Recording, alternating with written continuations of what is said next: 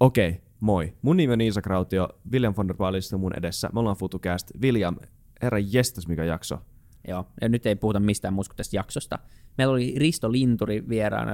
Risto Linturi on futuristi ja, ja tutkija. Hän on tehnyt, tehnyt muutamia raportteja tässä vuosien aikana eduskunnalle. Jep. Tulevaisuudessa nyt viime, viimeinen on tämmöinen niin sata uutta mahdollisuutta Suomelle niin kuin seuraavien vuosien aikana. Ja, ja tota, semmoinen niin kuin raportti, joka, joka keskittyy niin kuin moneen, moneen, moneen eri arvoluontiverkostoon. Eli isoihin niin kuin energia on yksi, sitten meillä on ruoka on yksi ja Koko ja yhteiskunta on jaettu ö, 20 eri arvonluontiverkostoon. Eli siis niin kuin periaatteessa niin kuin suomeksi koko yhteiskunta jaettu eri osa-alueisiin ja sitten tämä raportti kertoo, ö, kuvailee nykyisen paradigman, mitkä on ne asiat, jotka hallitsee tätä tai niin kuin muokkaa tai määrittelee tätä asiaa tällä hetkellä tätä osa-aluetta. Ja sitten siinä kerrotaan myös ne suurimmat haastajat. Joo, ja miten se tulee niin kuin muuttumaan Ja- tulevaisuudessa. Ihan sama kuinka tylsältä tämä niin päällepäin näyttää tämä raportti. Tämähän on perusraportti niin. Niin. Kuin tällä niin ulkoasultaan.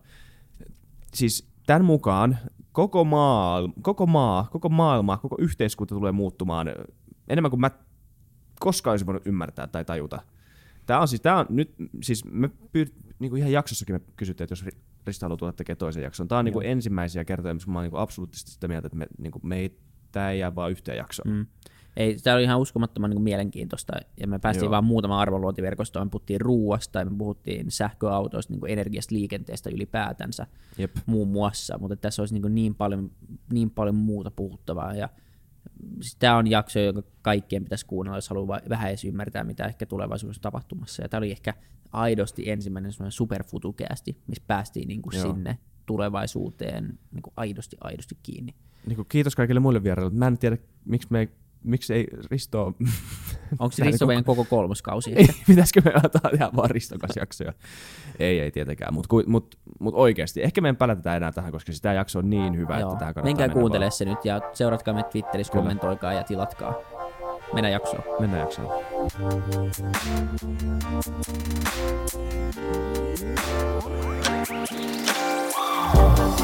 Suuri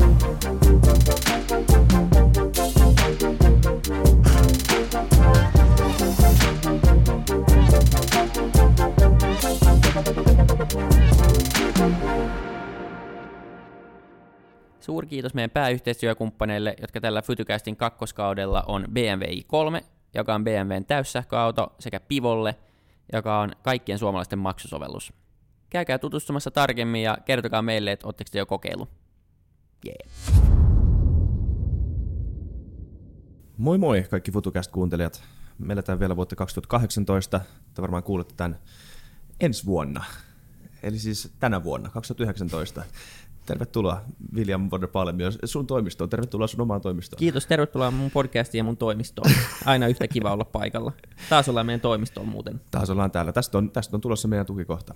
Joo, meillä on nämä uudet mikit vieläkin. Nämä ei varmaan hirveän uudet enää, kun tämä jakso tulee ulos, mutta Niin. kuitenkin tullaan nyt painottaa joka jakso alussa, että nämä uudet mikit. Kyllä, näin on kyllä siis ihan järjettömän upea puhua. Ja mullahan on se ongelma, tai no Samuel tietää, Samuel meidän tuottaja tietää, että mä koko ajan liikuin, ja siis koko ajan liikun, kun mä istun ja puhun, niin näitä mikään voi liikuttaa mukana. Niin, mutta Isak saa kuitenkin joulu, sai, sai joululahjaksi. Ah, Nyt me paljastettiin etukäteen sille tämmöiset valjaat, joka pitää sen, sen niin kuin paikalla, että se ei pysty liikkuu liikaa. Kiva joululahja, tätä mä oon pyytänytkin. Meillä on aika sairas jakso tiedossa. Öö, Vieraana Risto Linturi, tervetuloa. Kiitos.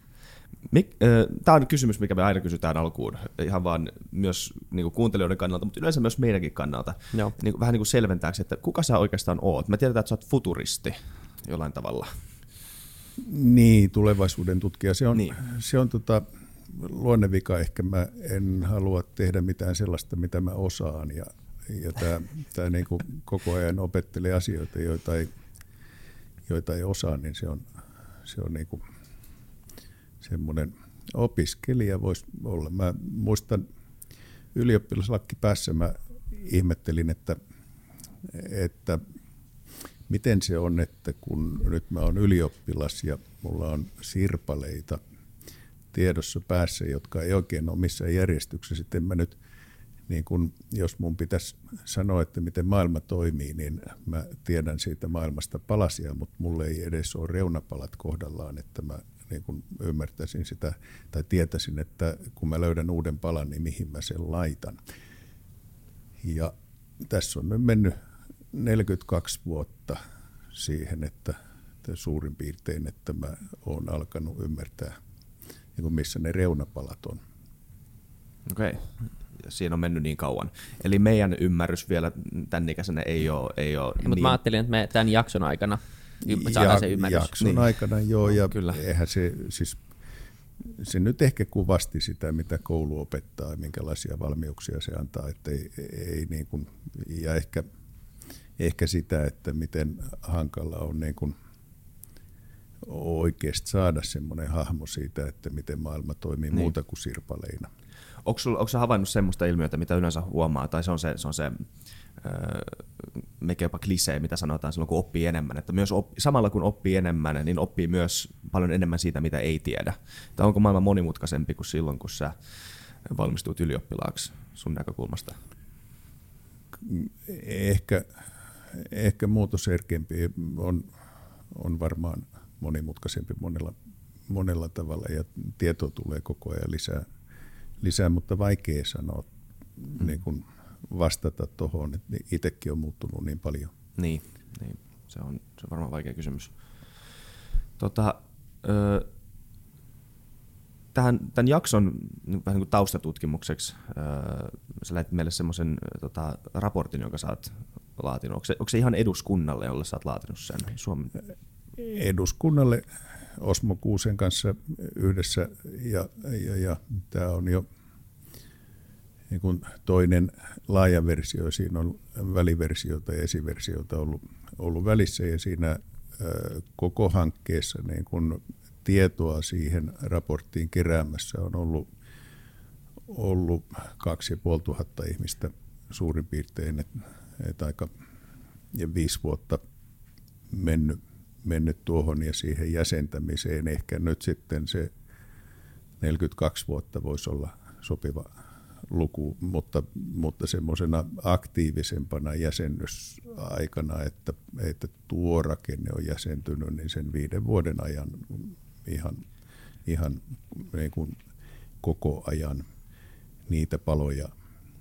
Joo, ja, ja lyhyt kiteytys siitä raportista on, on se, että siinä – se nimi on, pitääkö mun lunttaa se? Mä en, mä en ihan tasan tarkkaan muista sen, niin tämä on, tää on mun krooninen ongelma. Mä ikinä muista tasan tarkkaan titteleitä tai mitään tämmöisiä. Mm, Mut siis, sat... Suomen 100 uutta mahdollisuutta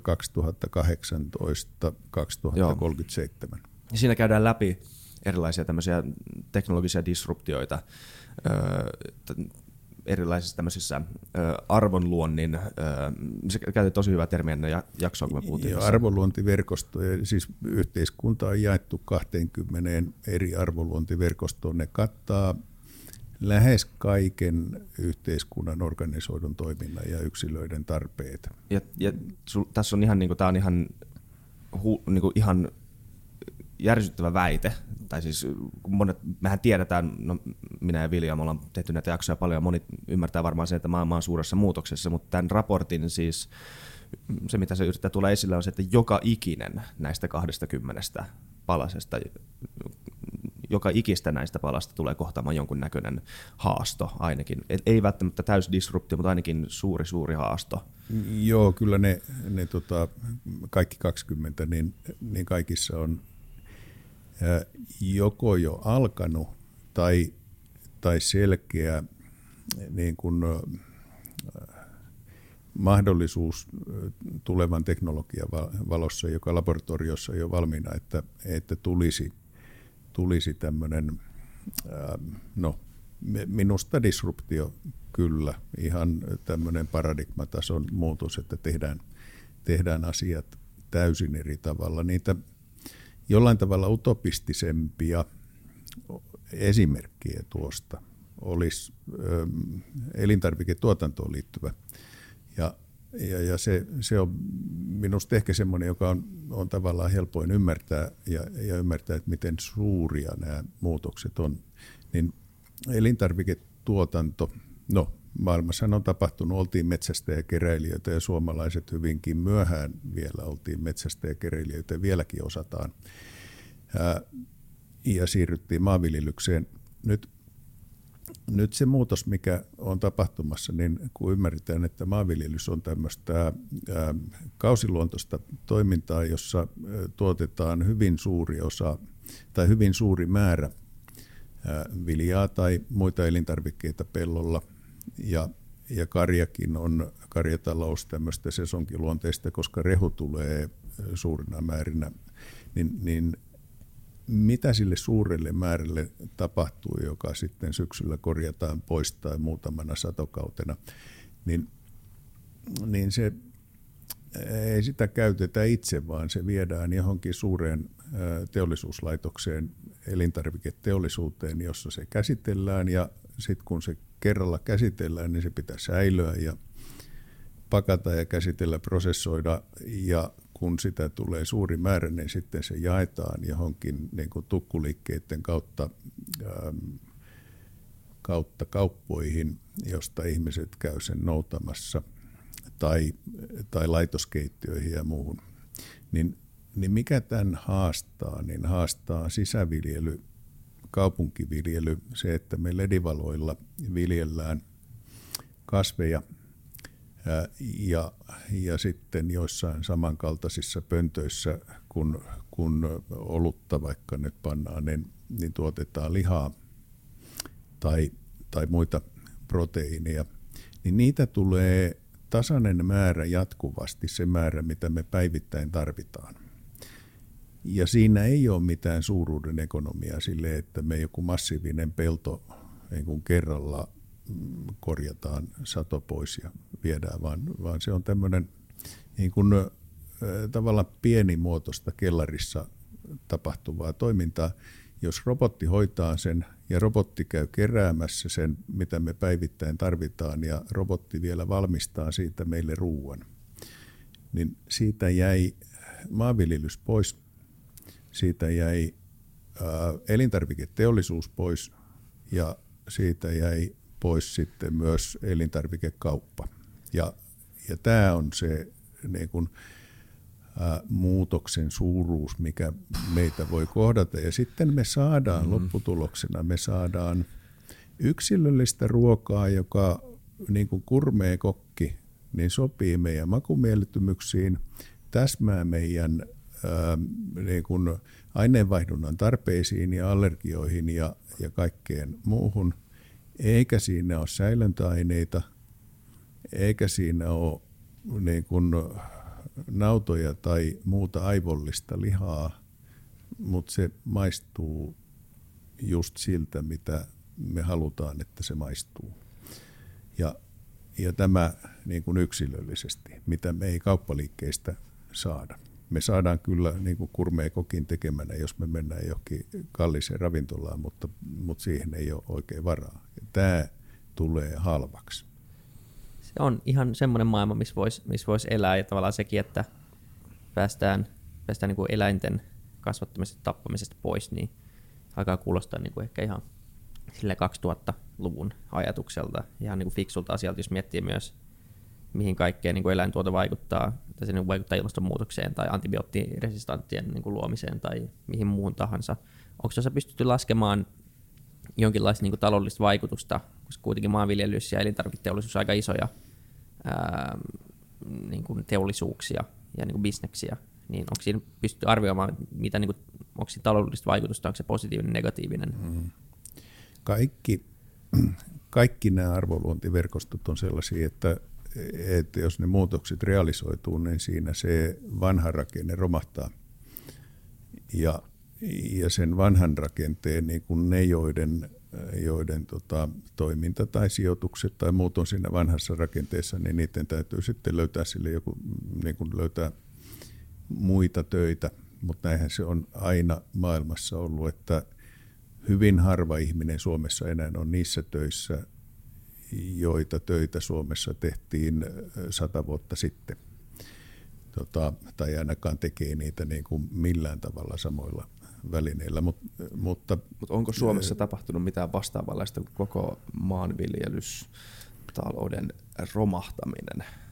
noin laajaa ja isoa muutosta. Ja sitten ottaa vielä niin perspektiivillä, tämä on yksi niistä mm. asioista, Niin tämä on yksi, yksi niistä. Tuota, niin. tuo, tuota, jos ajatellaan tämmöisiä muutoksia, niin kyllähän logistiikka aikaisemmin, kun se perustui hevosiin ja, ja kaikkeen, mm. ja sitten ää, kaikki vientikauppa perustui tervan, ää, tervaan ja, ja muuta, niin kyllähän näitä isoja muutoksia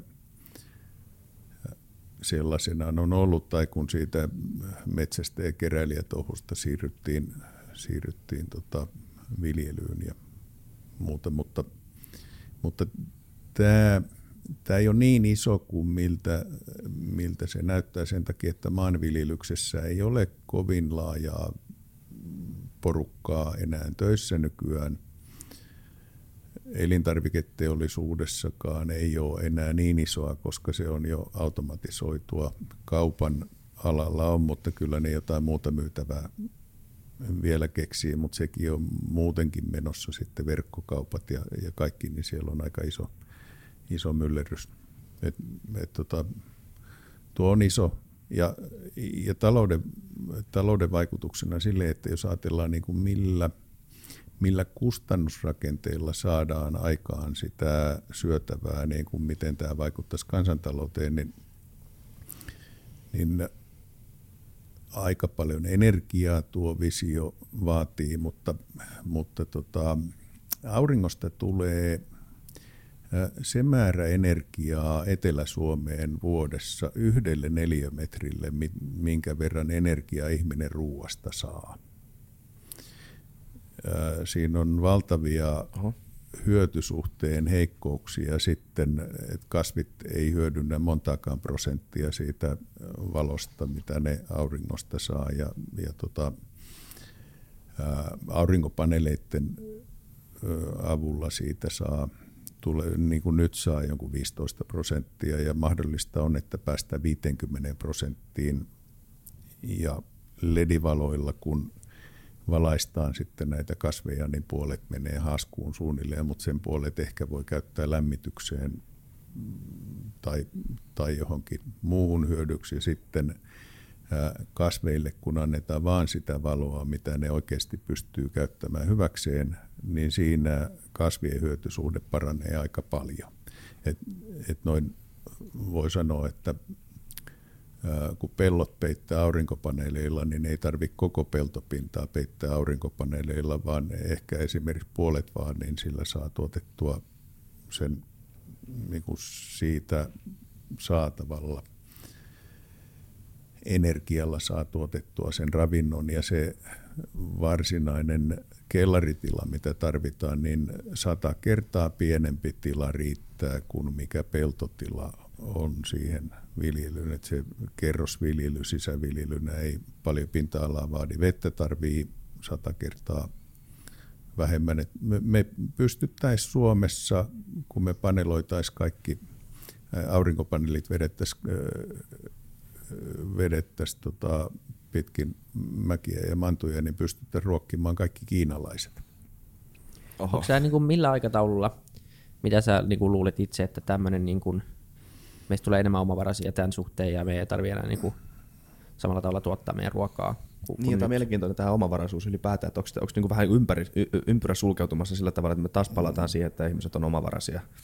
Suur... Joo, se, että onko, onko niin kuin jokainen omavarainen tälle vai tuleeko tästä semmoinen, että kerrostalossa on, on tota yhteiskeittiö, jossa tehdään jokaiselle yksilöllisesti, että sieltä robotti käy tuomassa koputta ovelle ja tuo, tuo sen yksilöllisen ruoan, ruoan tota, niin, ja laittaa laskun sitten käytettyjen raaka-aineiden mukaan mm. ja vuokrassa menee se oma osuus siitä robotin hinnasta, niin eihän, eihän tota, ravintolassakaan omaa kokkia tarvii joka ikiselle ihmiselle. Mm. Mutta mut tämä tää niin kuin, ähm, missä ollaan nyt, niin kyllähän, kyllähän tota, monet huumeensa viljelee jo itse sisällä jossain suljetussa tilassa, ettei vaan viranomaiset saisi mitään tietoa siitä, missä se tehdään. Ja, ja siitähän nämä, nämä niin kuin sisäviljelyn teknologiat on lähtenyt kehittymään. Mutta mutta silmusalaatti esimerkiksi on ihan hyvä esimerkki niin kuin laajassa jakelussa kauppaketjuissa olevasta tuotteesta, joka on kasvatettu umpinaisessa teoli, ikkunattomassa teollisuushallissa ja, ja mansikka ali, kun kasvattaa mansikoita Pyhäsalmen kaivoksessa, kasvatetaan perunaa. Että kyllä me hyvässä alussa ollaan tämän homman kanssa, mutta aika paljon lisää, lisää työtä ja kehitystä. Et, et Tämä on näistä isoista muutoksista se, jonka aikataulu on suurin, suurin tämmöinen kysymysmerkki. Ei se, etteikö lähettäisi heti liikkeelle, vaan se, että millä vauhdilla tämän mm. kanssa edetään. Mennään kohta eteenpäin, näitä aiheet varmaan riittää yhtä mielenkiintoisia, vaikka kuinka paljon, tuli vaan mieleen, että, että, että tota, kuinka, niin kuin, tuleeko toi olemaan niin regulaatiokysymys myös, kun meillä on, meillä on niin kuin, tosi tarkkaan reguloitu meidän ruokateollisuus ja ollaan niin kuin, todella tarkkoja hygienistä ja kaikesta muusta tässä maassa, niin tuleeko tuossa niin kuin, tuleeko tämä kohtaamaan ongelmia, tämmöinen niin kuin, omavaraisuus ja itse tekeminen, vai onko se yksilön omalla vastuulla? Silloin kun tehdään itse, niin se on yksilön omalla vastuulla ja se ei, ei oikeastaan kohtaa muita haasteita kuin, että kyllähän meidän täytyisi opettaa ihmiset niin kuin mittaamaan ja ymmärtämään se, että, että milloin ruoka on pilantunut, ettei ne lue sitä niin kuin päivämäärästä siitä lapusta, vaan että ne oikeasti niin kuin, niillä on vehkeet ja, ja raportissa on aika paljon niitä erilaisia mittalaitteita, joilla pystyy suoraan skännäämään sen ruoan ja se laite kertoo, onko se terveellistä tai turvallista ja muuta. Et, et jos semmoiset yleistyy, niin sitten voidaan se keskitetty valvonta hukata. Et kun tässä, tässä kaikki toiminta hajautuu, niin keskitetty valvonta ei oikein toimi. Et meidän valvontajärjestelmä on rakennettu aivan erilaista elintarviketuotantoa niin. varten kuin mikä tässä on, on tulossa. Ja, ja toki myös kaikki tukiaiset on rakennettu ihan erilaista maailmaa varten, että nämä pioneerit, jotka nyt tekee tätä uutta maailmaa, niin ne on niin kuin mummo umpihangessa. Ne kohtaa kaikki vaikeudet ja ne saa kaikki rangaistukset ja ne ei saa mitään tukea siihen hommaan ja kaikki vanha viljely saa, saa kaiken tuen. Et, et tämä, tämän soisi muuttuvan kyllä niin kuin asenteen Suomessa uudistusmyönteisemmäksi. Mut, mut tämähän, on, tämähän on yksi, ja näistä ongelmista ja näistä haasteista me varmaan tullaan puhumaan myöhemminkin, mutta se, se, minkä tähän voisi lisätä, on se, kun aina kun puhutaan muutosvauhdista ja puhutaan muutostahdista ja puhutaan näistä niinku asioista, että millä, millä, millä, millä vauhdilla tämä itse teknologia kehittyy. Mutta tässä on kuitenkin niin paljon muita voimia pelissä, niin paljon muita asioita pelissä, just tämä nimenomaan tämä, että, että maataloudella on niin pitkät juuret ylipäätään mm. yhteiskunnassa. Ja määrittelee aika pitkälti sen, että mitkä puolueet Suomessa päättää. Määrittelee aika pitkälti myös meidän maan asumisrakenteen, siis kaupungit verrattuna maaseutuun. Et, et, tota, se, mitä me, mistä me paljon puhutaan Vilin kanssa, tai mistä me ollaan, ollaan puhuttu, on tämä välivaihe, tämä muutoksen välivaihe. Ja jos spesifisti puhutaan tästä elintarviketeollisuuden muutoksen välivaiheesta, niin siis Tämähän on, tämähän on ihan järkyttävän iso muutos.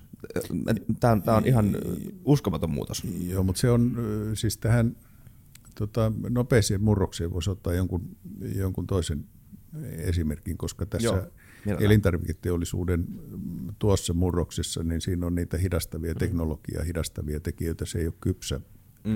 vielä, vielä, niin se saattaa tapahtua sen verran hitaasti, että, että se ei oikeasti aiheuta mitään isoa kriisiä.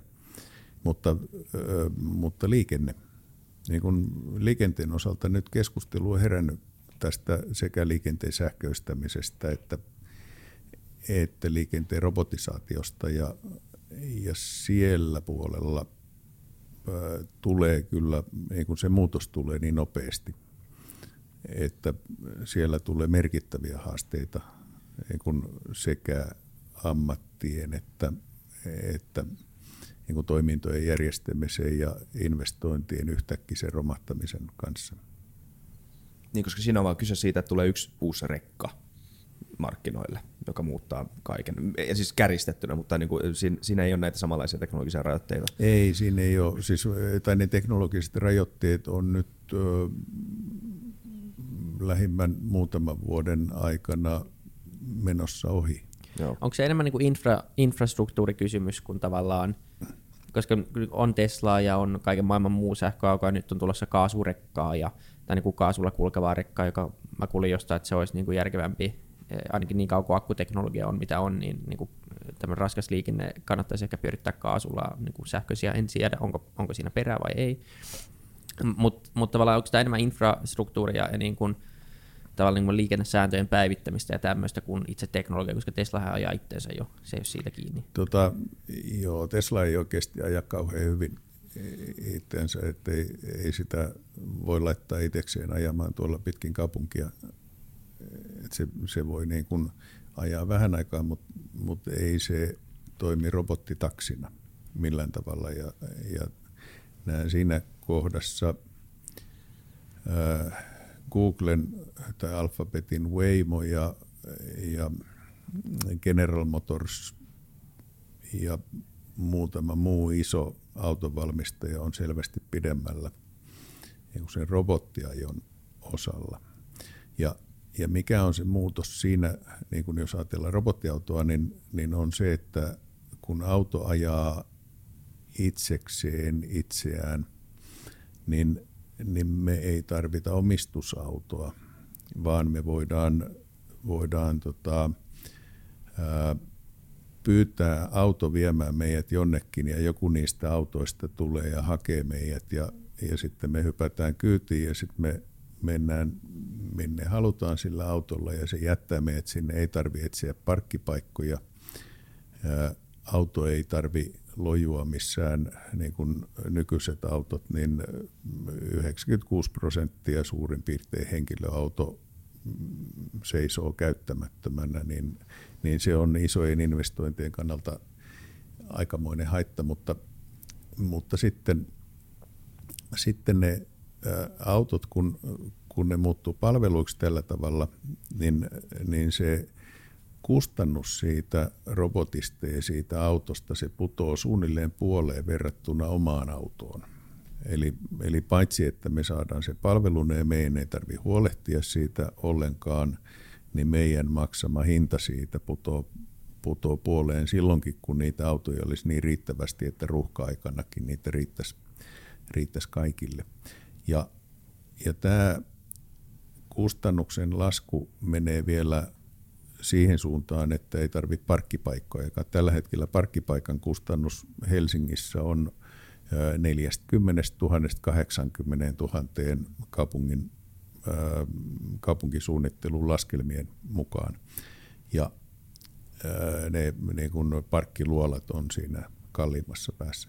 Ja, ja kun autojen määrä vähenee, se voi hyvin vähetä nykyisestä kolmesta miljoonasta miljoonaan autoon tai, tai selvästi allekin, niin parkkipaikkojen tarve vähenee ja sen jälkeen kauppakeskuksissa ei tarvi enää olla semmoisia massiivisia parkkipaikkoja, että me mennään sinne robottitaksilla, jos me vielä mennään kauppaan, ettei kaikki tule kotiin ja, ja jäädään siihen ovelle suoraan. Ei tarvi kauppakassia kantaa sinne parkkipaikalle pitkälle, vaan, vaan tota, tulee siihen. Mutta tässä, tässä kohdassa nyt nämä robottiautot muuttaa myös sitä tavaroiden jakelun kustannusta. Eli me saadaan, saatetaan saada ne tavarat yhtäkkiä sieltä kaupasta kotiin niin kuin halvemmalla kuin mitä me saadaan, jos me käydään hakemassa ne tavarat. Ja, ja tämä, tämä niin kuin tietyssä mielessä silloin, vaikka autoja ei enää kenenkään tarvitse ajakaan, niin jonkun tarvii vähän valvoa niitä. Ja tämä palveluna tarjottu puoli saattaa paisua sille, että logistiikkaporukkaa saattaakin olla enemmän näissä hommissa kiinni, vaikka kukaan ei enää aja autoa, mutta se on ihan eri työ. Ja, ja tällaista Phoenixissä on nyt Yhdysvalloissa, niin Veimon robotit, heillä on heillä on tota iso määrä autoja siellä, jotka ajaa tällä hetkellä maksavia asiakkaita paikasta toiseen, niin heillä on valvontakeskus, jossa valvotaan niiden autojen ajoa ja joku siellä valvontakeskuksessa juttelee matkustajien kanssa, jos on jotain ongelmia ja, ja muuta. Mutta mut siinä niin kuin jonkun aina välillä täytyy neuvoa niitä, niitä autoja, jos ne autot joutuu hämmennyksiin. Ja, ja tämä, mutta tämä muuttuu erilaiseksi. Ja, ja nyt ne isot investoinnit, joita tällä hetkellä tehdään vaikka siihen, että koulutetaan auton kuljettajia ammattiin, joka on loppumassa ihan selvästi, ja, ja ää, rakennetaan parkkiluolia Turkuun, vaikka niin kun tuhotaan se, se osa keskustaa pitkäksi aikaa ja sen jälkeen kun se tulee valmiiksi, niin ei enää tarvitakaan niitä niitä parkkipaikkoja, niin ne on suuria investointeja, jotka tehdään ihan, ihan turhaa sen takia, että ei uskota siihen, mitä on tulossa. Tuleeko olemaan joku sellainen symbioosi kuitenkin, että, että niin kuin voi omistaa oman autonsa ja ajaa itse vai jotta se systeemi toimisi, niin onko se sitten pakko olla sille, että liikenteessä on vaan itse niin kuin robottiautoja? Ei varmaan, siis kyllä niiden robottiautojen täytyy alkupäässä pärjätä ihan tavallisten kuljettajien kanssa ja, ja tota, sillä tavalla ne on nyt, nyt suunniteltu. Eikä ne tarvi mitään 5G-verkkoja eikä mitään muuta ihmeellistä, että ne, ne kyllä niin kun ajaa ja kulkee tuolla se, minkä ne tarvii, niin ne tarvii varsin tarkan kartan, mutta ei sen kartan tekeminen sen hankalampaa ole kuin liikennemerkkien tai muiden pystyttäminen tuonne tota, että kyllä se niin kuin robottiautojen tuleminen on, on nopeita ja se tulee korvaamaan niitä ammatteja aika nopeasti ja muuttamaan niitä toisenlaisiksi, mutta, mutta oman auton saa omistaa kyllä varmaan aika pitkään vielä. Mutta sitten, sitten se, että saako se olla polttomoottoriauto, mm. Mm. Niin, niin jos mennään siihen sähköautoon, niin, niin tota, kun on ollut niitä erilaisia laskelmia, jossa lasketaan, että kuinka paljon sähköauto, niin kuin, ähm, kuinka paljon sen rakentaminen aiheuttaa mitäkin asiaa, niin, niin tota, akut kehittyy koko ajan aika nopeasti. Ja ne on nyt seuraavien vuosien aikana arvio on, että ne kehittyy niin nopeasti, että, että jossain vuonna 2025 niin viimeistään, ellei jo sitä ennen, niin sähkö, täyssähköauto on halvempi ostohinnaltaan jo halvempi kuin mitä, mitä polttomoottoriauto. Ja energiakustannuksethan siinä on lähes olemattomat, huoltokustannukset on paljon pienemmät kuin normaali autolla, ajo-ominaisuudet on paljon paremmat. Mm, tota, ja ja sen lisäksi se, että meillä on paljon sähköautoja, niin, niin uusiutuvan energian kannalta ne voi toimia energiavarastona, koska se, se tota, keskimäärin akut riittää koko viikon ajoon, niin silloin ei, ei niitä akkuja tarvi koko ajan täysin pitää. Ne voi olla puskurina siinä, niin saadaan erinomaisen hyvä, hyvä tämmöinen – päivätason tai viikkotason energiavarasto niillä. Mutta, mutta tota, mun arvio tuossa kohdassa on se, että, että täytyy olla jo vähän hupsu, jos vuonna 2025 ostaa uuden polttomoottoriauton. Sitten täytyy jo tykätä siitä kärystä. Niin, tai äänestä tai jostain. jostain äänestä, joo, ääniä saa, saa sitten lisää, mutta, mutta tota, aletaan siinä vaiheessa olla sitten siinä pisteessä, jossa, jossa tota, vanhojen polttomoottoriautojen arvo romahtaa yhtäkkiä. Sitten kun, mm. sit kun niitä alkaa jäädä yli ja niistä halutaan eroon ja kukaan ei enää halua niitä. Ja, ja mitä järkeä on ajaa sellaisella autolla, jonka ei kun polttoainekustannukset joutuu joka kilometristä maksamaan, kun, kun sähköautolla se vuosittainen kustannus jää paljon, mm. paljon vähäisemmäksi. Niin, Mutta mut tämä tämä tulee näkyväksi vasta tuolla 20-luvulla, sit kun oikeasti konkretisoituu se, että miten halvaksi ne sähköautot no. tulee. Ne tulee todella halvaksi sen takia, että niissä on paljon vähemmän osia. No. Ja ne on paljon yksinkertaisempia mm. osia, että se akun kustannus on nyt hallitseva. Sähkömoottorit ei kauhean paljon maksa. Ja, ja kun ne pannaan pyöriin, niin siellä ei tarvi vaihteistoa, siellä ei tarvi, tarvi tota, ei kampiakseleita eikä, eikä mitään tätä, joka autossa on vaikeita ja öljyämistä vaativaa ja, ja muuta, vaan, vaan tota, se yksinkertaisuus on, on aika iso juttu, niin, niin kyllä se on vähän semmoinen niin kuin vanha kirjoituskone mm. olisi semmoinen, että, että kun niistä päästiin eroon, tai vanha mekaaninen laskukone, niin ei kauhean kauan aikaa mennyt ennen kuin kukaan ei niitä enää muistanut eikä kaivannut. Niin, Suomellahan on yksi Euroopan vanhimpia autokantoja, varmaan osittain myös tuota autoverotuksen takia. Millä niin kuin aikataululla me pystytään niin kuin realistisesti uudistamaan tämä niin melkein täysin? Joo, jos tämän yhdistää siihen, siihen tota robottiliikenteeseen, niin niitä robottiautoja tarvisi 100 000 kappaletta, anteeksi, miljoona kappaletta. Ja 100 000 uutta autoa vuodessa niin jos niin kuin ihan vain samalla tahdilla kuin tällä hetkellä autokauppaa käydään, niin siirryttäisiin tähän robottiliikenteeseen, niin kymmenen vuotta menee siihen, että koko tarvittava autokanta olisi sähköisiä robotteja. Ja, ja, ja hyvin tämä voi olla paljon nopeampikin. Ja, ja kyllä se kyllä mä luulen, että 20-luvun loppupuolella niin ei kukaan enää maksa mitään vanhasta polttomoottoriautosta. Eli nyt autokeräilijät, niin nyt kannattaa pikkuhiljaa keksiä joku uusi harrastus. Ehkä joku en niistä on kuitenkin arvokas. Saahan niitä kerätä. Niin, kyllä. Ne, ne on niin kuin kauhean halvalla saa kerätty pihan täyteen. Mökki, mökkinaapurilla on piha täynnä vanhoja autoja. Joo, meilläkin on semmoinen naapuri. Mä luulen, että kaikilla on sellainen naapuri. Niinpä se on semmoinen. Sä et, sulla ei ole mökkiä, ellei sulla ole semmoista naapuria. Niin, se ei ole mökki silloin, se on jotain muuta. Niin.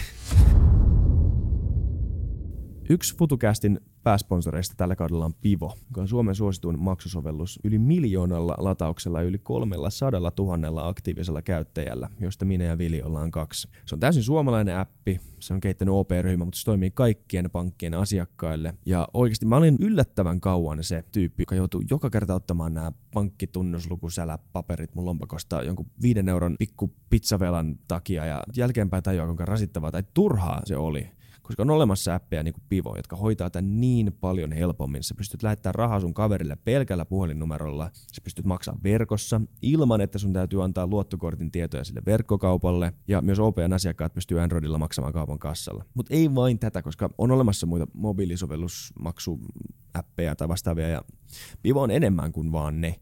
Vivo on rakentanut kaiken ympärille tämmöisen palveluekosysteemin, jossa on muun muassa City Shoppari eri tarjouksineen. Pystyy varata pöydän Table Onlinein kautta. Kotipizza löytyy sieltä. Koko Suomi kattavat matkaliput. Mä asun Helsingissä, mulla on HSL-näppi. Pivon kautta mä saisin vaikka Turusta tai Tampereelta liput helposti. Ja tosi hyvän näköinen näppi, helppo käyttöinen näppi. Ja sitten te säästätte niin monta minuuttia, jos teillä on Pivo. Eli suosittelen sitä kaikille. Kiitos meillä oli lyhyt, tosi lyhyt Twitter-keskustelu tästä aiheesta, kun sä twiittasit tausta. Tää, nyt, juuri nyt kun kuuntelet tämän jakson, niin maailmassa on, ole, maailmassa on olemassa ö, geenimanipuloitu vauva tai jopa vauvoja. Ja tämä on joku tämä on asia, mistä ollaan skifeilty vuosia vuosia, mutta nyt se Pandora-lipos on auki. Ja sä sanoit jotain aika uskomatonta liittyen siihen, jotain mitä mä en edes ollut ymmärtänyt. Siis tää, se on, perustuu siis tähän CRISPR-teknologiaan, Kiinassa mm. kehiteltyyn CRISPR-teknologiaan. Ja mä kysyin, että, että mitkä maat tai tämmöiset instituutiot pystyy tämmöiseen geeni, vauvan geenimanipuloimiseen just nyt. Ja sä sanoit, että kutakuinkin mikä tahansa keinohedelmä keinohedelmöitysklinikka, jolla on semmoinen niin suht perusinfra. Että se itse CRISPR-teknologia ei ole mitenkään vaikea. Ei ole vaikea, että kyllä siinä, siinä tota, niin, kuin, niin ja niitä kittejä saa kyllä tuolta verkosta tilattua. E, kuinka helposti mä pystyisin geenimanipuloimaan? En siis aio.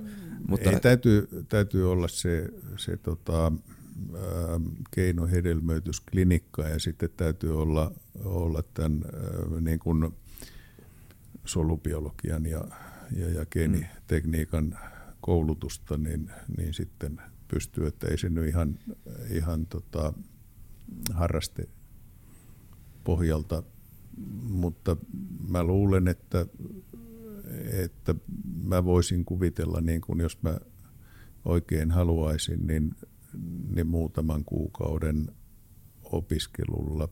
Mä oon aika nopea oppimaan, mutta, wow. mutta tota, voisi vois tehdä ne, ne tota, niitä on kursseja netissä, miten, miten sitä touhua tehdään ja, ja se riski tietysti on, että, että siinä sattuu jotain pieniä vahinkoja, lipsahduksia ja, ja muuta. Et sitten jos meinaa tehdä sen silleen, että se, se niin kuin takuu varmasti onnistuu ilman virheitä, niin tämä Kiinassa tehty ei nyt ihan, ihan silleen, silleen sujunut. Siin, se, siinä tuli jotain komplikaatioita? Tota, no ei tiedetä, ei tiedetä, mutta kyllä ne kiinalaiset niin kuin kollegat haukku sen pystyyn, pystyyn ja sanoi, että oli niin kuin reckless, niin kuin niin. huolimatonta, holtitonta holtitonta touhua, että vähän, vähän niin kuin liika ajoissa niin se on, se on soitellen jotenkin... sotaa, mutta et, et, se tekniikka itsessään on kuitenkin tehtävissä siten, että se on tarkkaa, kun, kun vaan niin kuin riittävästi osaa ja sitten varmistaa sen, mitä tuli tehdyksi. Että on, on tota, ää, porsaita esimerkiksi saatu aikaan, johon on tehty 50 erillistä muutosta CRISPR-tekniikalla ja ne 50 erillistä muutosta on saatu tehtyä sille, että kun on luettu ne muutokset jälkeenpäin, niin, niin sinne ei muita ole vahingossa tullut. Et, et kyllä tämä on, on niin kuin, ja helpommaksi muuttuu koko ajan. Tämä kuvastaa tätä muutoksen tahtia mm. aika hyvin, tämä yksittäinen esimerkki siitä, että tämmöinen asia, jota pidetään siis ihan, tämähän on ihan ihmiselämän mullistava asia – monella tavalla, mehän ei vielä tiedetä, että miten tämä tulee näkymään 20 vuoden kuluttua ihmisen arjessa, mutta no, kuitenkin siis, että tämä on näin nopeasti joo, muuttunut näin helpoksi. maalata jotain, siis Joo, tämä yksinkertaisempaa on, siis ei, ei se, että, että tehtäisiin ihmiselle geenimanipulaatiota varmasti niin kuin – monet, joilla on hätä jälkeläisistään siitä, että ne saa jotain vaarallista tai jotain, mm. niin, niin tota, tulee maksamaan paljonkin rahaa siitä kaiken omaisuutensa siitä, että saisi sen, sen tota, homman kuntoon, että jos se on luvatonta jatkossa, niin sitten se menee vaan manalle ja, ja siellä luvatta tai joissakin maissa luvan kanssa tehdään sitä niin kuin erilaisissa klinikoissa ja se tota, parempi olisi vain ottaa se hanskaan ja, ja säädellä se sille, että kaikki ne, joilla on aito hätä ja, ja syytä siihen, niin kaikki ne saa sen äh, niin kuin keinohedelmöityshoidotkin on sillä pohjalla sitten otettu, ettei ne ole puoskarit, jotka tekee sitä, vaan, vaan tota, asiallinen porukka, mutta mutta tota, sitten tämä tämmöinen holtittomampi touhu, niin, niin jos nyt sitten hiivoja ja ja bakteereita ja muita voi muunnella, niin niitä voi muunnella paljon helpommin kuin mitä, ei tarvitse edes mitään keinohedelmöitysklinikkaa, kuin ihan vaan sillä netistä tilattavilla GMO-paketeilla niin muunnellaan hiivoja ja, uusi harrastus. ja bakteereita. Joo, uusi harrastus. Ja, ja ne hiivat ja bakteerit, niin nehän tuottaa erilaisia aineita, huumeita tai myrkkyjä tai, tai tota, mitä tahansa mitä tahansa kemiallisia, niin kuin organisia, kemiallisia, monimutkaisia yhdisteitä. Ja, tauteja. Ja, tota, no tauteja, joo, joo niin, niin, tota, ähm, niin se on nyt sitten se, mikä on odotettavissa, että tota, puhutaan siitä, että pienessä laboratoriossa niin kuin semmoinen pöydällä oleva pieni laatikko, kenkälaatikon kokoinen laboratorio, niin se voisi tuottaa erilaisia lääkkeitä tai myrkkyjä tai, tai tota, mitä vaan niin kuin tämmöisiä biologisia, insuliinin tyyppisiä, tyyppisiä kehon omia, omia aineita, signaaliproteiineja ja muuta. Ja, ja niin kuin tällaisia voisi sitten kehitellä digitaalisesti omalla tietokoneella vähän suunnitella ja, ja tota, Tai vaikka, vaikka sitten jos mennään vähän vaikeampaan, niin suunnitellaan esimerkiksi semmoisen perhosen, jonka siivissä on firman logo ja laskee sen liikkeelle tuonne ja toivoo, että se lisääntyy. Et me, meillä tulee aikamoisia tämmöisiä niin kuin, uudesta teknologiasta tulee vieteripellejä, niin niitä vieteripellejä tulee, tulee kyllä tuonne pitkin luontoa erilaisia kuusia, jotka valaisee ympäristöänsä, että metsässäkään ei enää ole pimeä sen jälkeen. Niin... Josta jollain kiiltomatogeenillä muunneltu kuusi tai joku vastaavalla. Joo, se tietysti eläimen ja kasvin geenien niin kuin sotkeminen toisiinsa, siinä on haasteita, mutta, mutta, okay. mutta ei, se, ei, se niin kuin täysin, ei se täysin mahdotonta ole, ole niin kuin, mutta siinä, no, joku sitten kun keksii se ja selittää muille, niin eihän se, sekin oli likimain mahdoton asia aikaisemmin saada helikopteri mm. lentämään mm. ja sitten, tai saada robottikoira kävelemään neljällä jalalla, niin, tai saada kaksijalkainen robotti kävelemään, niin nythän ne hyppii parkkuuria tuolla ympäriinsä. Et, et sitten kun joku keksii, miten se homma tehdään, niin sen jälkeen kaikki kopioi sen ja sen jälkeen kaikki osaa ja se on piece of cake. Niin se on tavallaan tämä on tosi jännä se, miten niinku uusi teknologia demokratiso- demokratisoituu niin nopeasti ja sitten tulee arkea niin kuin oikeastaan heti, kun se keksitään. Niin. Tavallaan kun siitä tulee niin kuin jotenkin kaupallisesti toimiva, Joo, eikä se, se, silloin kun se on softaa Joo, tai, tai jotain helposti, että sitten on ne jotkut vaikeat jutut, jotka Joo. on, on tota, mutta kyllä nekin demokratisoituu, niin kun, sit, kun ne opitaan tekemään, niin, niin tota, jos niihin ei tarvita mitään platinaa ja kultaa ja, ja, ja tämmöistä harvinaista, niin, niin sitten, sitten se hinta laskee aika äkkiä. Et osaaminen, osaamisen arvo rapautuu kiihtyvään tahtiin. Joo.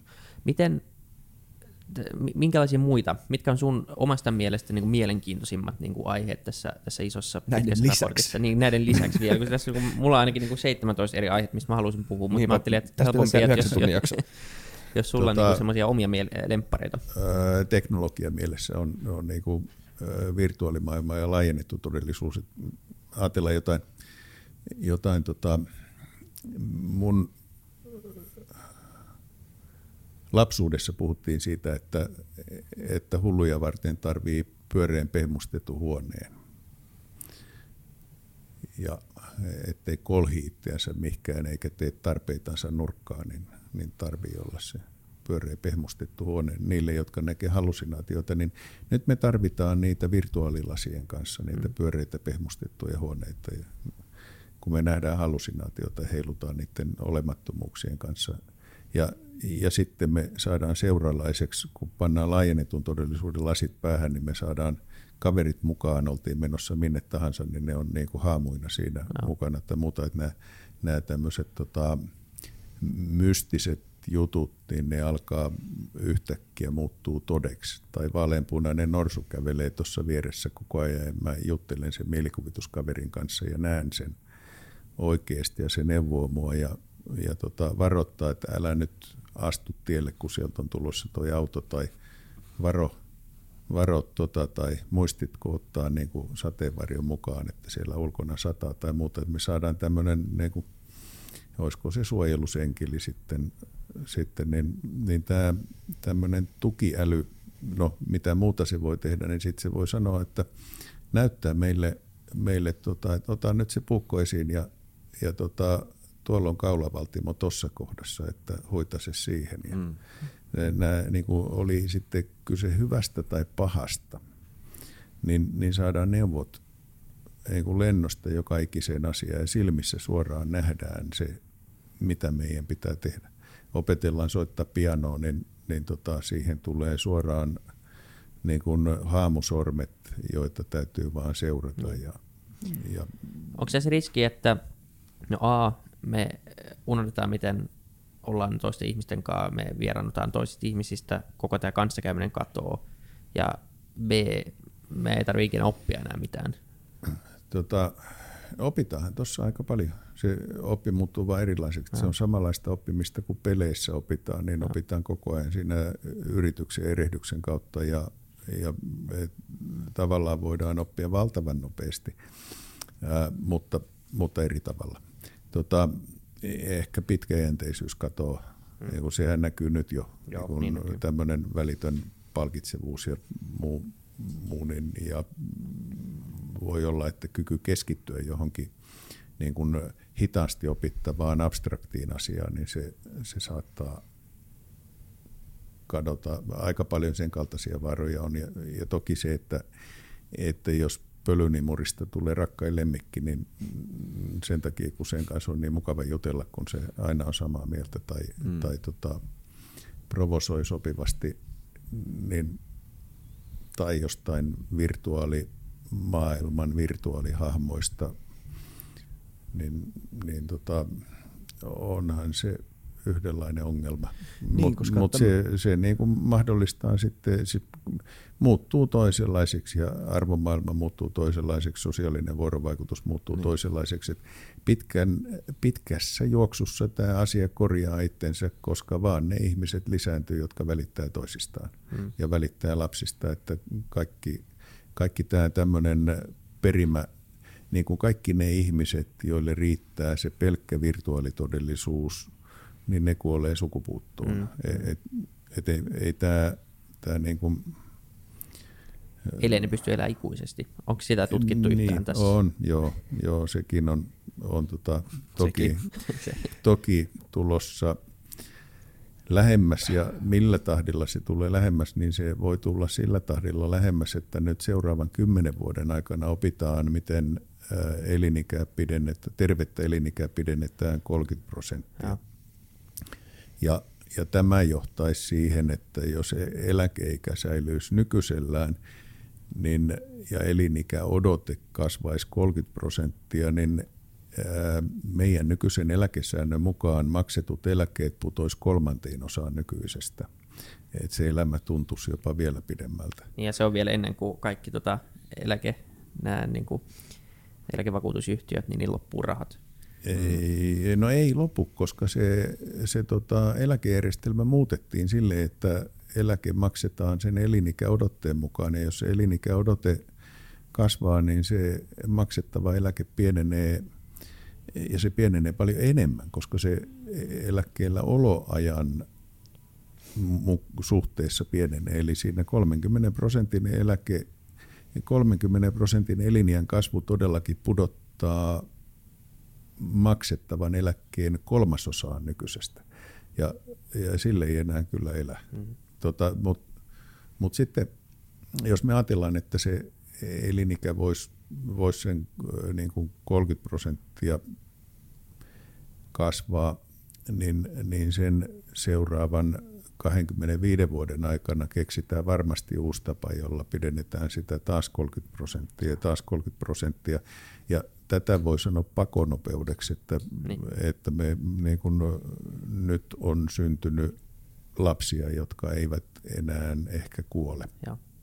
Me puhuttiin Esko Valtojen kanssa tästä, että hän sanoi, että me ollaan siinä rajoilla, mutta hänen, hänen siinä jakson aikana, tai ei jakson aikana fyysisesti syntynyt, mutta niin kuin niissä jakson niin kuin aikoihin syntyneellä ää, niin kuin tyttären tyttärellä vai mikä mm. olikaan, niin, niin tota, Esko kyllä sanoi myös, että on tosi iso todennäköisyys, että, tai iso iso, mutta ainakin on, on hirveän todennäköistä, että pystyy elämään elää ikuisesti. Joo, sitten tulee sinne toiselle puolelle se, että jos me ei tätä ilmastonmuutosta saada haltuun, niin, niin tota, nyt, nyt näyttää vähän paremmalta sen suhteen, että voitaisiin voitais saada teknologisia mahdollisuuksia on tosi paljon, mutta, mutta jos ei saada, ja jos siellä käy sille, että me noustaan siihen, niin kuin nykyiset, nykyiset lupaukset on sellaisia, että ne johtaa johonkin kolmeen asteeseen. Mm. Nyt yksi aste on jo ylitetty, niin pari astetta lisää. Niin jos me sinne kolmeen asteeseen mennään, niin siellä äh, tota Amazonin sademetsät voi muuttua savanniksi ja se tapahtuu tulipalon kautta, jolloin äh, niin kuin hiilidioksidimäärä nousee, kun puhutaan satoina ppm, me ollaan nyt yli kolmessa sadassa, niin, niin tota, anteeksi, yli neljässä sadassa, niin, niin se voi pelkästään jo se Amazonin sademetsien muuttuminen savanniksi nostaa 100 ppm lisää niin kuin 30 vuoden lämpenemisen määrän Joo. yhtäkkiä. Minusta tämä on tosi hyvä niin pointti. Ja, ja tämä, tämä niin kuin se maailma, johon siitä jouduttaisiin, ja sitten jos metaanipurkaukset lähtee liikkeelle, niin johtaa siihen, että ei tämä maapallo siinä jossain plus viiden tai plus kuuden asteen, mihin se, se niin kuin kolmen asteen ylitys saattaa johtaa automaattisesti hyppäämiseen viiden tai kuuden asteen tasolle,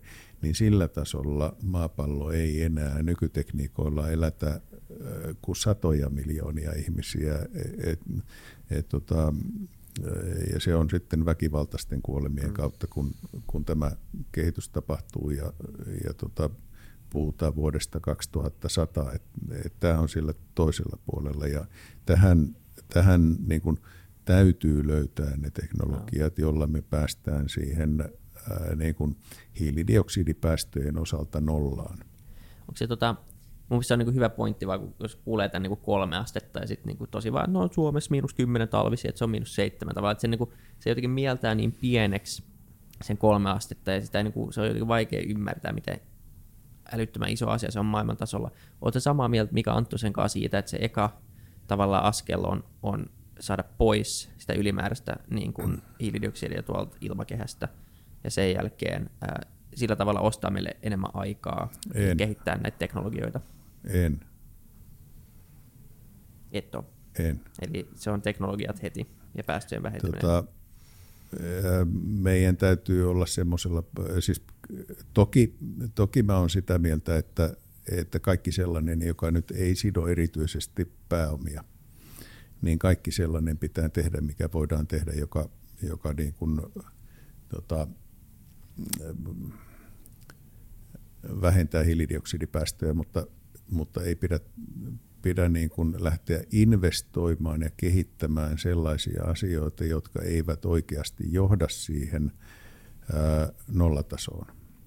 Ja, ja silloin, jos me ajatellaan jotain sitä, että me nyt ryhdyttäisiin sen sijaan, että me, me tota, jatketaan sähköautojen kehittämistä, niin me, jos me tässä välissä ryhdyttäisiin kehittämään jotain ää, niin kuin biokaasuautoja ja uskottaisiin siihen ja pantaisiin kaikki paukut siihen ja jätettäisiin sähköautojen kehitys tekemättä, niin, ei, niin kuin se, se polku vaan ei johda perille asti. Mm. Ja tämmöiset niin kuin harhapoluille menemiset, niin ei, ei ole, ole tota, hyödyllisiä asioita, vaan se niin kuin täytyy olla katse siinä pallossa ja se pallo on nyt se nollatasoon pääseminen – eikä mikään mm. niin kuin tämmöinen ajan ostaminen, koska, koska tota, emme saada tarpeeksi aikaa kuitenkaan ostettua ja, ja se me tällä hetkellä niin kuin,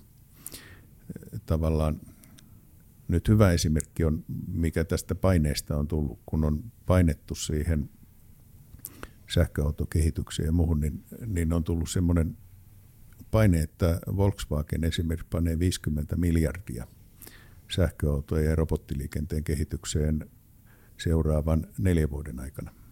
Niin, niin, tämä, niin kuin yksi firma laittaa 50 miljardia. Meidän metsäteollisuus laittaa kaikkeen kehittämiseen 100 miljoonaa vuodessa. Ja se on koko metsäteollisuus, joka on meidän niin kuin merkittävä iso, iso juttu. Niin, niin katsotaan, että mitä, mitä, niin kuin, mitä saa aikaan valtiot näillä ohjaavilla toimenpiteillä, jotka pakottaa siihen siihen niin kuin tiettyihin päästötavoitteisiin asti pääsyn, että kielletään se, että autonvalmistaja saisi keskimäärin myydä niin kuin tietyn päästömääräisiä ylittäviä autoja, niin ei, ei saa. Niin tämä johtaa siihen, että autoteollisuus joutuu panemaan valtavan määrän rahaa siihen kehittämiseen. Ja näin ne nyt tekee. Hmm. Onko se, joht- niin. se johtaa myös siihen, ja mun mielestä tämä on ehkä tämän yksi asia, mitä on tapahtunut Pariisissa tällä hetkellä, on, on ihmiset laittanut keltaiset liivit päälle ja mennyt sinne mellastamaan ja polttamaan autoja. Ei tietenkään pelkästään tämän takia, mutta yhtenä, ainakin yhtenä mediassa liikkuneena juttuna ne vastusti just tätä niin öljyn hinnan ö, nostamista. Ja tota, ö, okei, to, toki tämä on sinänsä epäreilu vertaus, koska autojen polttaminen on ranskalaisille vähän sama asia kuin saunominen suomalaisille.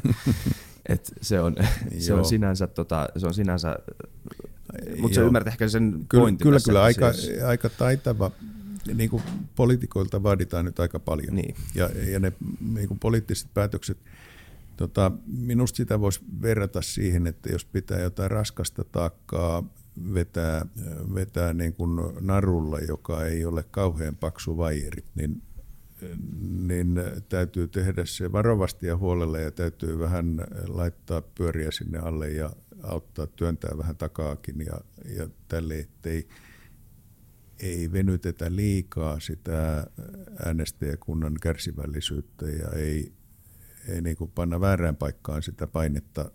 Ja, ja tuossa se, että että vaikka polttoaineiden veroja nostetaan kovasti, niin sen sijaan, jos tekee sen niin päin, että, että tukee sitä sähköautokehitystä niin kuin toisesta päästä ja, ja näin tekee tämän homman niin, että se ei oikeasti aiheuta näin voimakkaita vastareaktioita. Mutta mut tota, no, Trump Yhdysvalloissa on hyvä esimerkki. Ja, mm. Ja on myös hyvä esimerkki siitä, että, että useat osavaltiot silti ja isot kaupungit niin ajaa, ja isot firmat ajaa hyvin aggressiivista äh, hiilidioksidipäästöjä vastustavaa politiikkaa ja, ja niiden vaikutus näyttää nyt olevan paljon isompi kuin, kuin Trumpin vaikutus. No. Hän on tavallaan niin kuin tietyllä tapaa tarpeeksi tämmöinen niin agitaattori, jota niin kuin kaikki haluaisit vaan, niin kuin, että hän on niin väärässä, että kaikki jotenkin yhdistää voimansa häntä vastaan. Että ehkä hän olikin mm. tämmöinen blessing in disguise. Niin. Joo, ei, joo en, en tiedä. Tuskin maailman politiikalla saattaa, kyllä. Saattaa niin olla jo vähän, että kyllä, kyllähän siitä niin kuin, tota, haittaa niistä lajeista ja muista kai, on, mitä hän on kai. purkanut, mutta mut joka tapauksessa niin, niin tota, kyllä siellä tosi moni on, on niin kuin ryhmittynyt justiin no. tällä tavalla. Mä haluan sun mielipiteen yhteen asiaan vielä ennen kuin päästään sun menemään, niin tota, ottaako tämä raportti niin kuin, koulutuksen huomioon? Puhuuko se niin kuin sen uudistamisesta tähän muuttuvaan maailmaan? Kyllä, joo. Koulutuksessa, jos, jos ajatellaan semmoinen, semmoinen niin kuin, punainen lanka siinä, siinä koulutuksen puolella, niin milloinkaan osaamisen hankkiminen ei ollut niin helppoa kuin nyt. Ja milloinkaan se ei ole ollut niin riippumatonta opetuksellisista instituutioista kuin nyt. Et kuka tahansa jossain afrikkalaisessa kylässä tai muualla, niin voi ladata tuolta netistä yliopistotason kursseja ja, ja lukiotason ja, ja alemman tason – koulutusta ja, ja nähdä YouTuben avulla, niin kuin miten tehdään käytännössä mitä tahansa asioita. Eli, eli voi, voi hankkia osaamista ja hankkia kokeilumateriaalia virtuaalimaailmassa, kokeilla, opetella vaikka lentäjäksi tai miksi tahansa siellä. Ja sen jälkeen, kun menee oikein koneen ohjaamoon, niin saattaa jopa osata. E, tai sitten ei. Mutta, mutta niin kuin hyvät edellytykset saada kaikenlaisia hyviä valmiuksia itse. Ja, ja sekä niin kuin perusvalmiuksia että sitten, sitten tota, tarvittaessa. No, miten meidän järjestelmä nyt toimii, niin se toimii sille, että, että tutkinnot tulee kuitenkin siitä, että käydään suorittamassa jotain opiskelua jossain laitoksessa – jossa laitoksessa se osataan huonommin kuin mitä siellä YouTubessa osataan. Ja, ja, tää, tää tota, ja paimennetaan niitä ihmisiä siellä kuuntelemaan niitä heikosti motivoivia niin kuin, ö, opetuksia, kun, kun mieluummin niin kuin oppisi sitä, mitä, mitä tehdään.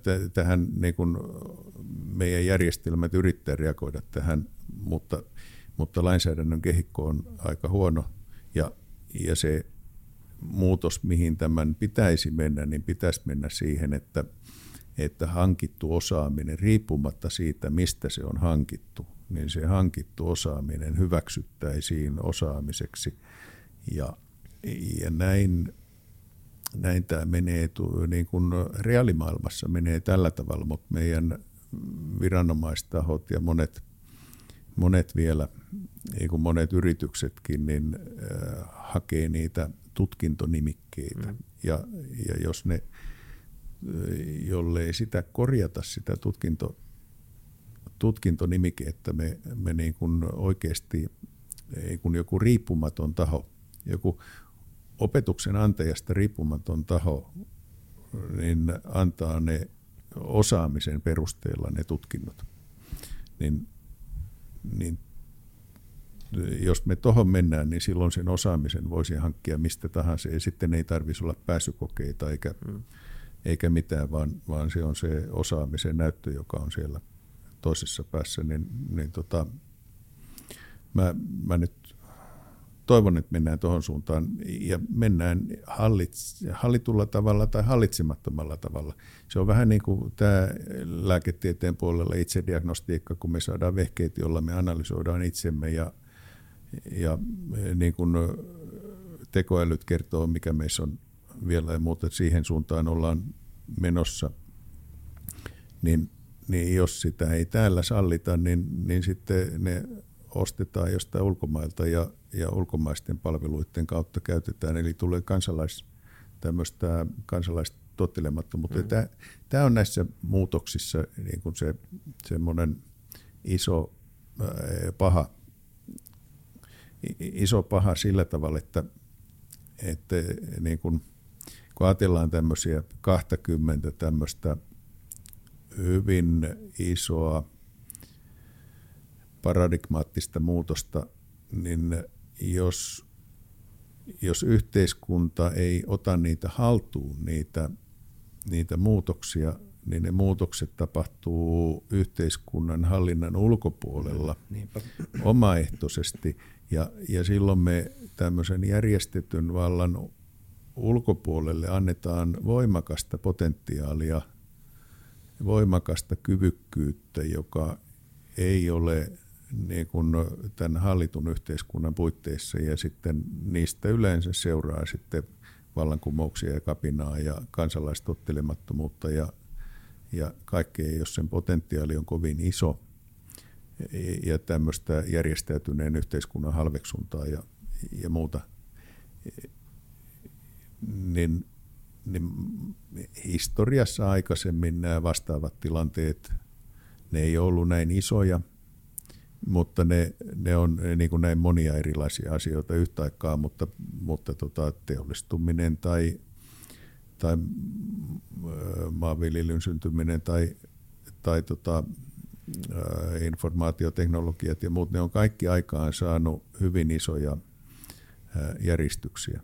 Ja puhutaan nyt semmoisista Napoleonin sodat tai, tai tota, kun, kun niin kuin kuninkaat menetti valtansa ja siirryttiin demokratian valistus, valistuksen ajat ja muut. Ja, ja tota, sitten vaikka ensimmäinen maailmansota ja suuri romahdus ja muuta. Tämmöisiä tuotannon merkittäviä romahduksia ja, ja yhteiskuntajärjestyksen merkittäviä romahduksia ja, ja sotia ja muuta. Ja ne, se, se on nyt sitten tässä, tässä jonkunlaisena pelkona, että jos me yhteiskuntana ei riittävän nopeasti lähdetä näitä muutoksia kohti, vaan jarrutetaan mm. näitä, niin se on niin kuin kasvavaa tulvaa yritettäisiin padota. Et se tulva sitten, kun se lopulta nousee sen patovallin yli, niin se tulee paljon rajumpana kuin kun se olisi tullut, jos me olisi kanavoitu se heti se tulva vesi niin, kuin niin, että se pääsee johonkin järkeviin paikkoihin. Ja, ja, ja nyt me edetään liian hitaasti. Hmm. Eli ne paineet kasvaa koko ajan. Ne potentiaalierot, mitä, mitä tässä on, ja se haaste, haaste ja haasteeseen reagointi, niin, niin me jäädään koko ajan jälkeen. Mikään mainstream-puolue, anteeksi, mikään mainstream-puolue ei omassa mm, agendassaan pidä tärkeänä tämmöistä niin pitkän tähtäimen, eikä edes niin pitkän tähtäimen tulevaisuuden näkymää. Tätä, tätä suurta, näitä suuria paradigman muutoksia ö, ei pidä niitä tärkeänä asiana. tämmöisenä niin kuin lähtökohtaisena asiana, mitä, mitä kohti yhteiskunnan kannattaa lähteä muuttumaan? Ei, mutta yksi syy siihen on se, että nähdään me nyt niin kuin siitä, että jos sanotaan niin kuin poliitikot ryhtyy, ryhtyy esittämään, että polttomoottoreita niin. ryhdytään rajoittamaan, niin siitä tulee mellakka, niin, niin, niin kuin, äm, kyllä tämä enemmän on semmoinen opetuksellinen asia, että pitäisi opettaa näitä. Okay. Pitäisi, pitäisi niin kuin saada ihmiset ymmärtämään ja saada ne, ne varautumaan ja tottumaan näihin ajatuksiin ja sitten tehdään niin kuin niin, tavallaan, pointti, tavallaan niin kuin, et, kyllähän tätä on ilmastonmuutoksen osalta tehty. Ja, ja minusta se on mennyt tämä viimeisin, viimeisin niin kuin lausuma siitä, että, että jos halutaan puolentoista asteeseen, niin täytyy lopettaa kaikki hiilidioksidin päästäminen niin kuin tuossa 2045 mennessä niin kuin nollaan asti, niin se viesti meni aivan loistavasti perille. Et, niin kuin ennen sitä, niin kuin mä yritin selittää sitä asiaa, että ei tässä nyt pieni säästäminen riitä, että täytyy koko teollinen rakenne muuttaa, niin se aiheutti aina, aina sitä reagointia, että ei, mutta nyt jos kuitenkin vähän säästettäisiin ja, ja vähentää niin kuin, tota, syntyvyyttä rajoitettaisiin ja jollain tällaisilla keinoilla. Ja se on niin, niin kuin, mä sitten koitin sanoa, että syntyvyys pitää rajoittaa sille, että tapetaan kaikki alle 50 niin, niin sen seurauksena päästään siihen, että vuoteen 45 mennessä kaikki päästöt on nollassa. niin, niin se, se niin kuin, se, se on se säästämisen, että säästä, niin kuin säästämällä ei päästä mihinkään, vaan ja mm. tämä, tämä, niin. tota, nyt toi viesti siitä, että täytyy päästä nollaan, niin se auttoi tässä kohdassa niin kuin siihen, että, että harvempi puhuu enää pelkästään säästämisestä, vaan, vaan niin kuin puhutaan siitä, että äh, siis ihan, ihan niin kuin tavoitteellisesti niin. siitä, että tämä koko, koko teollinen rakenne täytyy muuttaa toisenlaiseksi ja, ja siihen liittyy peltoviljely, siihen liittyy, liittyy tota, niin kuin lihatuotanto, kaikki elintarviketuotanto, siihen liittyy kaikki lämmitysteknologiat ja kaikki liikenneteknologia ja kaikki kaivannaiset ja valmistukset ja, ja kaikki muut. Ja ne, ne kun kaikki täytyy muuttaa. Ja tämä on, tämä on nyt yksi tuon raportin tämmöisiä ää,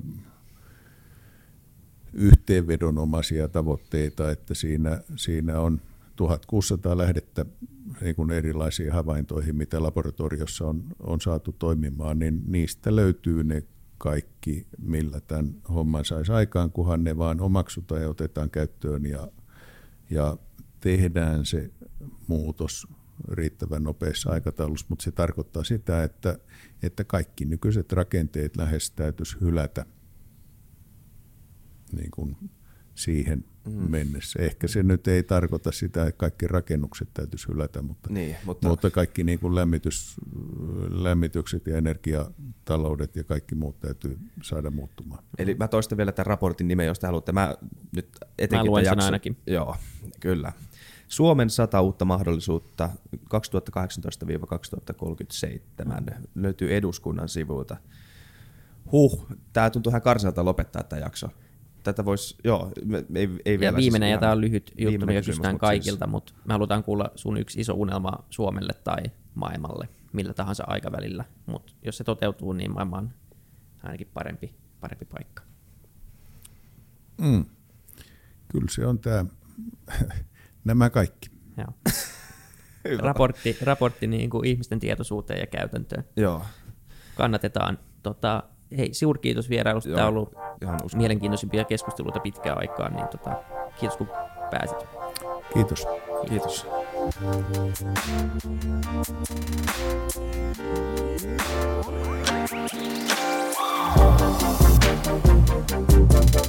kiitos.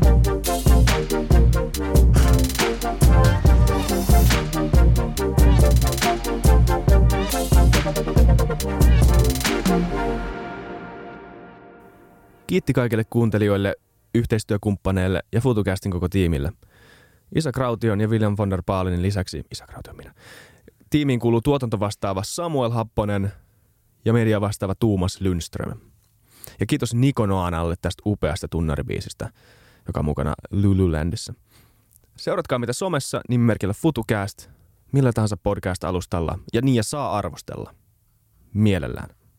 Thanks. Moi moi.